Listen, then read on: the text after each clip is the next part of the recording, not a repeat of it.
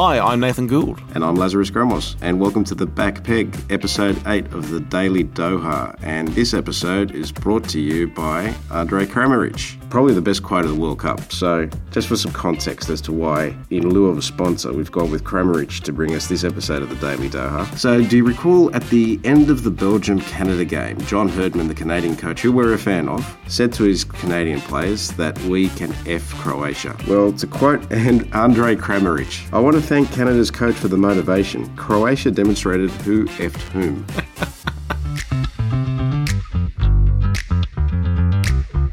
That's my highlight of the day as well, off the pitch. Yep. Oh, yeah. Straight off the bat. You got to be careful what you say as a coach because you never know what can uh, come back to bite you in the backside. Fortune favours the brave, but sometimes, yeah, it can bite you in the backside. I'm still a fan of John Herdman, though, and uh, I'm a fan of Kramaric, so there you go. And didn't he play well today? He certainly did. Two goals on the way to Croatia's 4 1 win. We'll kick things off with this game. Why not? Canada taking the lead in the first minute, scoring their first ever World Cup goal. Or Alfonso Davies with a great header down into the turf and skidding past the goalkeeper. But Croatia responded quite well, and it took them a little bit to get going. Didn't get a goal for a good while into the game, but once they did, they really did look like the only team in the contest. And Canada now the second team confirmed eliminated from this World Cup alongside the hosts, and it's pretty unlucky for them to be honest. I think they should have won the game against Belgium. They should be on three points and still alive with a chance to go through to the knockout stages, but not to be. It's not the case. And unfortunately for the North Americans, they are on their way back home. Yeah, totally different intensity between the Belgium game and the Croatian game for them. I think they, uh, in defence, they didn't really apply themselves, and they were just uh, gave so much space. They just couldn't shut down the um, shut down the, the play anywhere.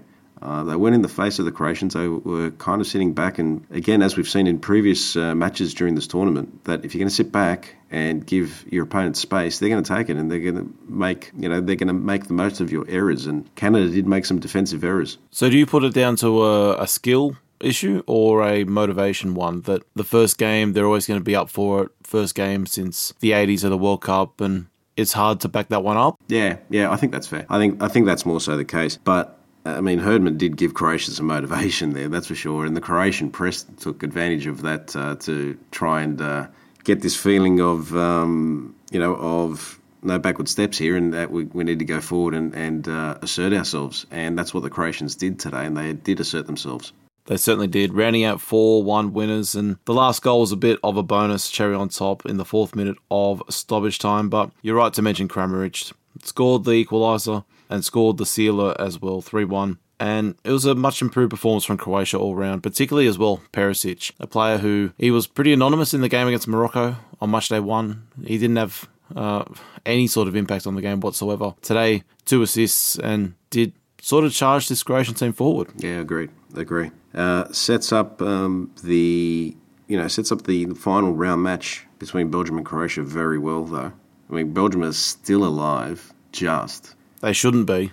They shouldn't be. No, and uh, like we said, I think we can definitely say this is the end of their golden generation. Even Kevin De Bruyne said it the other day.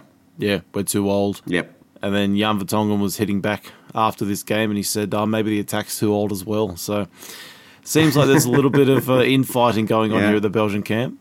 Yeah, yeah. It, it doesn't seem things don't seem right. And look, it's obviously emanating from the frustration that this group of players have um, have experienced given their lack of success or lack of expected success from previous tournaments.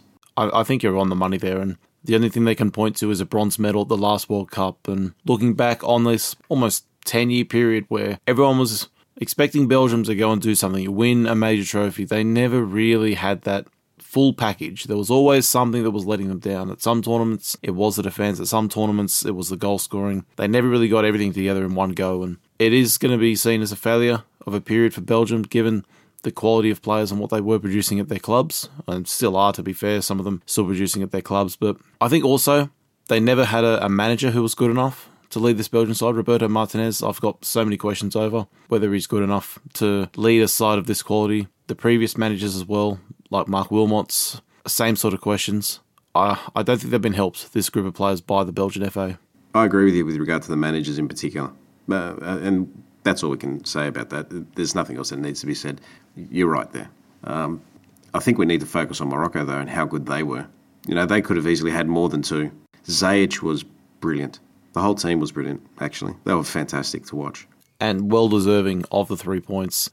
Belgium had some chances, but I think it was only really the one that Burton's had mid, like not long after he came on, that really did look like it was a, a troubling time for Morocco. That they looked a little bit ragged. That was the only point in the game where I thought that Belgium could come back into it because they just outclassed Belgium all over the pitch for pretty much the whole game. And the free kick was fantastic. The first goal really caught out Courtois which is surprising after what happened in the first half, where there was a direct free kick that ended up in the back of the net, ruled out for offside, but a very similar similar situation. And Thibaut Courtois, a brilliant goalkeeper, but he was found wanting there, and it's just another mistake from this Belgium side. So all praise to Morocco for exploiting what they could and really playing Belgium off the park, well deserving of the three points. And yes, it does set up this final match day. We would probably predict that Morocco will be able to get over Canada in the final game, given that Canadians are already going home. They'll be disheartened. It should be no problem for Morocco to win that game. So it is a straight shootout between Belgium and Croatia for who goes through to the round of 16. I think our predictions are wrong. I think we need. I think that Morocco will actually make it out of the group. Belgium will be eliminated. Croatia will beat Belgium. It'll be a big shock if Morocco don't go through now. Yeah, they'll have to lose the game against Canada, I think. That's right, and, and that's not going to happen, right? So I think Morocco are favourites to, to, to obviously qualify to the round of 16, and then really Croatia and Belgium, well, Croatia needed a draw. I'd back them in to get that as well. Belgium, based on what we've seen from the two games, they they don't even deserve to be in this position, Belgium, let alone go through to the round of 16. So for mine, Croatia have been good enough to get through. They weren't great against Morocco in the first game, but perhaps after another round of football that's more reflective on Morocco. This is a side who haven't conceded a goal in over 10 hours of football now, and the manager, who's been there for a little bit of time, not a whole lot, he's yet to see his team concede, which is a remarkable statistic.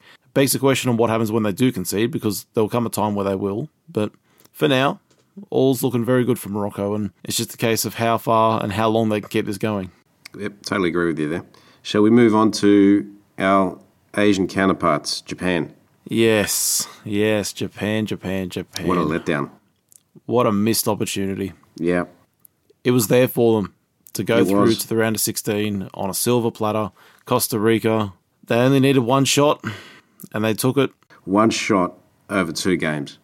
And there you go. Remarkable how football works. It is, isn't it? Japan, who were so good against Germany on the break, I did say yesterday that it's a different challenge, and they needed to be on the front foot and assert themselves in the game. They were able to keep the ball for a, a large period of it, but they just couldn't get the ball in the back of the net. They had that one goalmouth scramble to, towards the end of the game.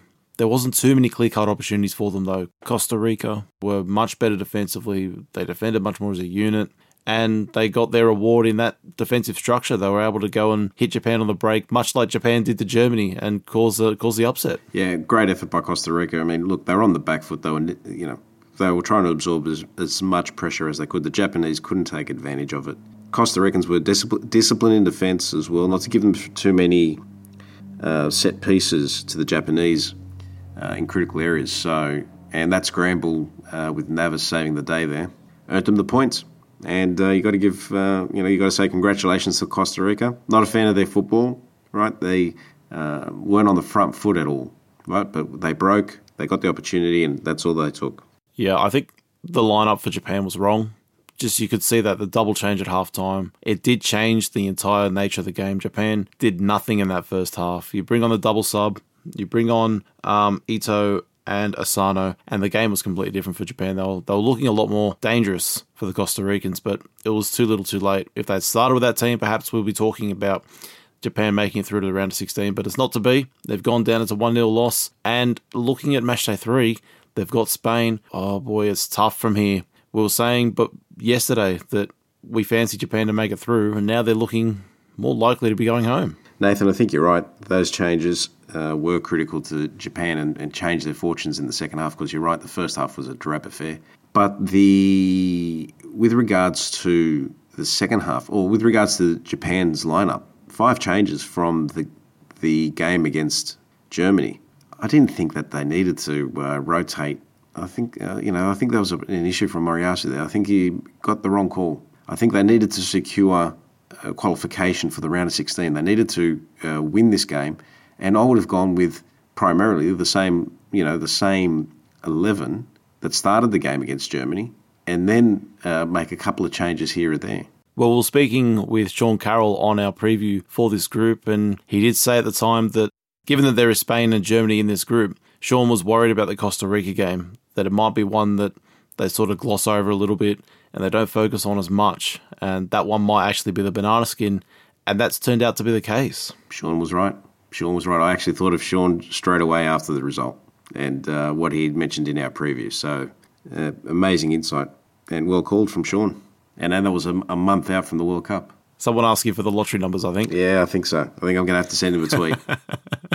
Let's have a look at the last game of the day. The other one from Group E Spain against Germany.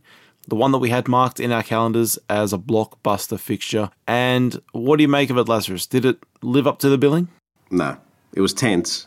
Look, it, it, it was tense. And you could tell that. Um, I think, though, what did remove the tension to a degree was the Japan going down to Costa Rica. If Japan had won, then we would have seen a different Germany. But um, at least we saw the Germans. You know, the Germans did try and um, upset the Spanish, and in fact, to be fair, I think they were in control of most of the game uh, up until um, up until Morata came on, actually, and then it was a you know great goal by Morata. The Spaniards had the majority of possession. We knew that, but the Germans didn't seem too flustered about that. The Germans had a plan, and they they stuck to it, and, and they were able to um, you know they were able to get that equaliser. What did you think? Yeah, I tend to agree with pretty much everything you said. And towards the end of the game, it looked like Germany were the one that was more likely to go out and get that winner. Spain, they didn't have that same go forward as they did against Costa Rica. Yes, a lot of that is probably just down to the quality of, of the opposition, but they had some passing moves that were intricate, like we saw in the previous match, but nothing to that same extent. I think Gavi had a good game, but not a great game. You could say that about a fair few of the players that took the field for Spain. Good games, not great games, and that's what they needed to knock over Germany, who are still, despite some of their injuries and some of the feeling towards this World Cup from the entire German mentality from the players, the staff, and, and those at home, they're not quite feeling this World Cup for plenty of off the pitch reasons, which are entirely valid, of course. They, they're still a very good team. Bottom line, they're still a fantastic team, and they they showed that today. And Spain just didn't have that little bit extra quality they needed. It still means that Germany needs to go and uh, beat Costa Rica to secure qualification. And uh, Japan, um, Japan really need a result against Spain. It's this group is on tenterhooks. Well, that's the thing. It's qualification for Germany is not in their hands. If even if they go and beat Costa Rica, if Japan go and beat Spain, then they're still going to be going home. The Germans on goal difference. Yeah, yeah, correct. It sets up uh, match day three in Group E in such a fascinating way. That it does. Lazarus, who is your player of the day? I'm going to go with Kramaric. Oh, you did say that. no, but you did say that. I did say that, but I, I am going to go with Kramaric. Yeah. Look, Ziyech will get a special mention as well. How about yourself? I'm going to go for the Moroccan goalkeeper, uh, Munir Al Khajoui, who came in at the I think the shortest notice I've ever seen for a player to come into a starting lineup. Yassine Bono, the recognised first choice. He was on the starting sheet. Yeah, he was on the match sheet. He was on the starting sheet. He was out singing the anthem with the rest of the, the players. He took the photo just before kickoff, but he pulled out with a very late withdrawal, probably seconds before kickoff. And uh, the second choice keeper, Munir, he had to come in. And yes, he's not a he's not inexperienced, but still he wouldn't have been ready men- mentally to come in. He would have expecting almost a night off because not, as a backup keeper, you're not expecting to come on. No, that's right. So he had a good game. He had some pretty pretty crucial uh, saves uh, to keep Morocco's clean sheet intact and their fantastic defensive record intact. And he's a big reason as to why they won today. Yeah, that's a great call. Great call. So, should we move on to the end of match day two previews coming up for Group G and H? And this will see the end of match day two across the whole World Cup as far as the group stage is concerned. I feel like we say it on every episode, but it's moving so fast. Yeah, it is. It's, it's, it's ridiculous. Can't believe we're at the end of match day two already. It's ridiculous. And the nine o'clock game tonight, the last of the nine o'clock games. Unfortunately, we're losing this very favourable time slot for the Australian audience.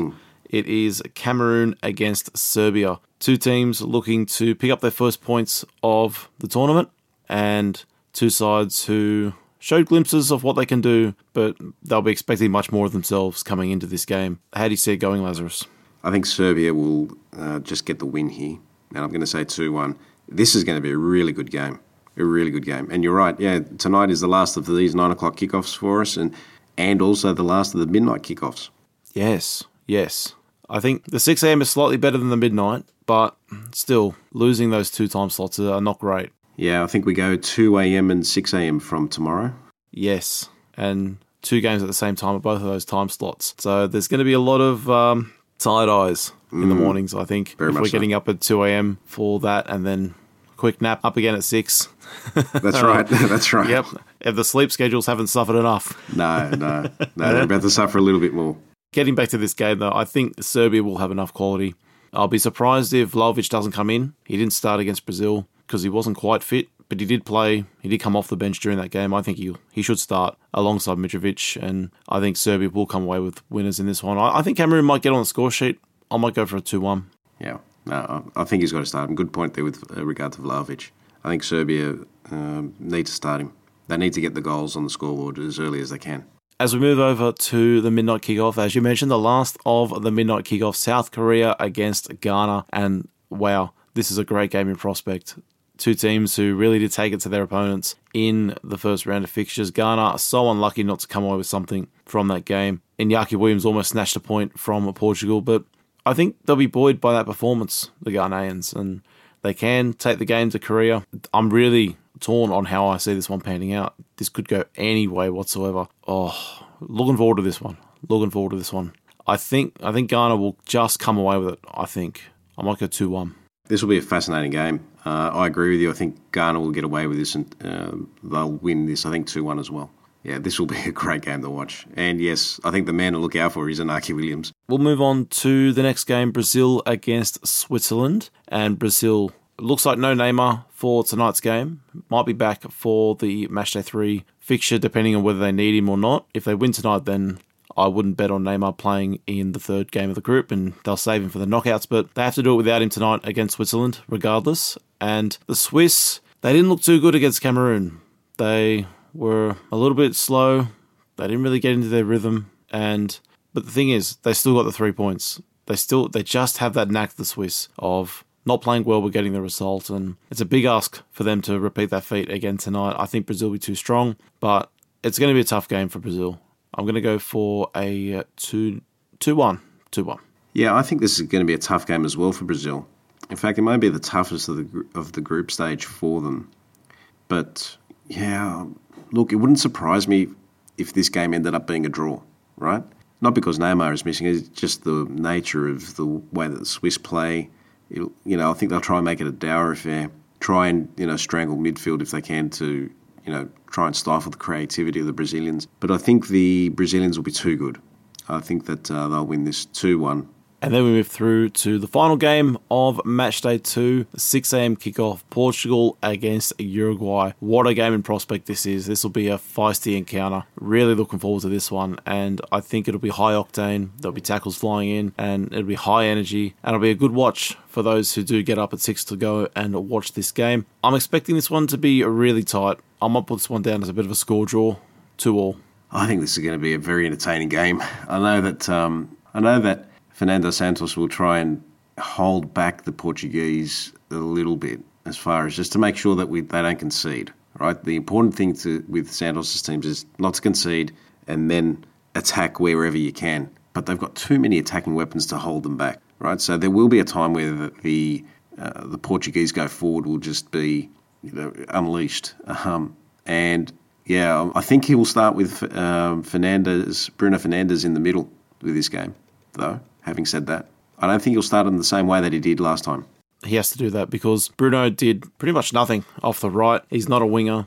He's been playing there a little bit for Manchester United this season, but never really having an effect on the games in those instances. So he is a number 10, pure and simple. That is his position. Maybe an attacking number 8, but that's by the by. Surely he plays in the middle And I would expect to see Rafael Leao as well. He mm. came off the bench, scored against Ghana, and I think he's earned earned his place in the starting eleven for this game.